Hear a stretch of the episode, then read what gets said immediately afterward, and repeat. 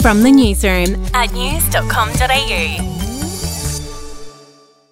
Hi there, I'm Andrew Bucklow, and this is the latest from the newsroom. It's Wednesday, the 26th of January. Well, Dylan Alcott has been named Australian of the Year. The tennis star is the first person with a disability to receive the honour. He gave a moving speech when accepting the award from Prime Minister Scott Morrison last night. I've been in a, I've been in a wheelchair my whole life. Uh, I was born with a tumour wrapped around my spinal cord that was cut out when I was only a couple days old, and I've known nothing but having a disability. And if I'm honest with you, I cannot tell you how much I used to hate myself. I used to hate having a disability. I hated it so much. I, I hated being different. And, you know, I didn't want to be here anymore. I really didn't. And whenever I turned on the TV or the radio or the newspaper, I never saw anybody like me. And whenever I did, it was a road safety ad where someone drink drives, has a car accident, and what's the next scene? Someone like me in tears because their life was over. And I thought to myself, that's not my life. But I believed that was going to be my life.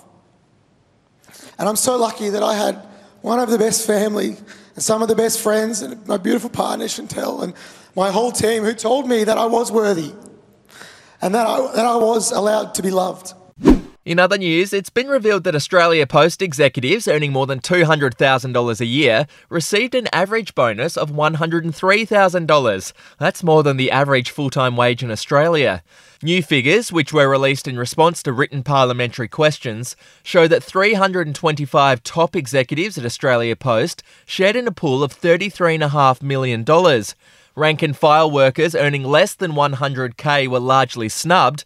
Only 152 out of 32,000 of them received a bonus in that pay band.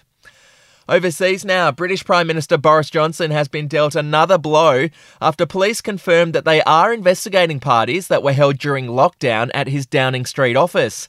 Mr. Johnson has said he will cooperate fully with the investigation. The PM has been resisting calls for weeks now to resign. A new poll released today found that 62% of Brits think Mr. Johnson should go. To sport, Ash Barty is through to the final four at the Australian Open. Ashley Barty, she's been in top gear all week, and tonight she went into overdrive. Straight sets over Jessica Pegula 6 2 6 love. Truly a masterclass. Barty will play Madison Keys in the semi finals tomorrow night. Good luck, Ash. We'll be back in just a moment. Hey, I'm Felicity Harley and I host Healthyish, where we chat to experts, influencers, and people in the know from around the globe to arm you with the knowledge to make healthier decisions for your mind, body, and soul. I think if we're going to be focusing on health, like sleep is probably the biggest component oh, of that. I, I think sleep is the cornerstone. Like choose the harder option because I've never woken up and gone, I regret that run that I went at 4 a.m. I've never done that. Search for Healthyish and Extra Healthyish wherever you get your podcasts. Well, Kanye West has claimed that he stopped a second sex tape featuring Kim Kardashian and Ray J from being leaked to the public. He claimed that he met up with Ray J last October and bought a laptop that allegedly contained some revealing footage. After I went and went and got the laptop from Ray J myself that night, right, and then got on a red eye, I met this man at the airport, then got on a red eye, came back, delivered it to her at 8 a.m. in the morning, and then I gave it to her and she cried when she saw it. You know why she cried when she seen that laptop? Because it represents how much she's been used. Mm-hmm. It represents how much people didn't love her and they just saw her as a commodity. A spokesperson for Kim has denied that there was any explicit content on the laptop.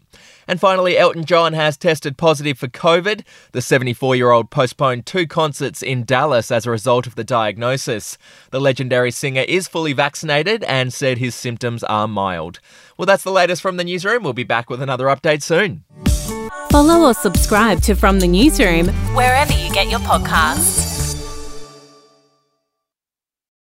The podcast Faith on Trial looks into Hillsong, both in Australia and the US, and takes both the listener and hosts on unexpected twists and turns in the story of Brian Houston and the Singing Preachers. There are two incidents involving Pastor Brian. The Australian journalists uncovered a litany of alleged criminal behavior in the megachurch. Financial gifts were being given to the leaders of the church. Listen to Faith on Trial Hillsong ad free on Crimex Plus on Apple Podcasts today or wherever you get your podcasts.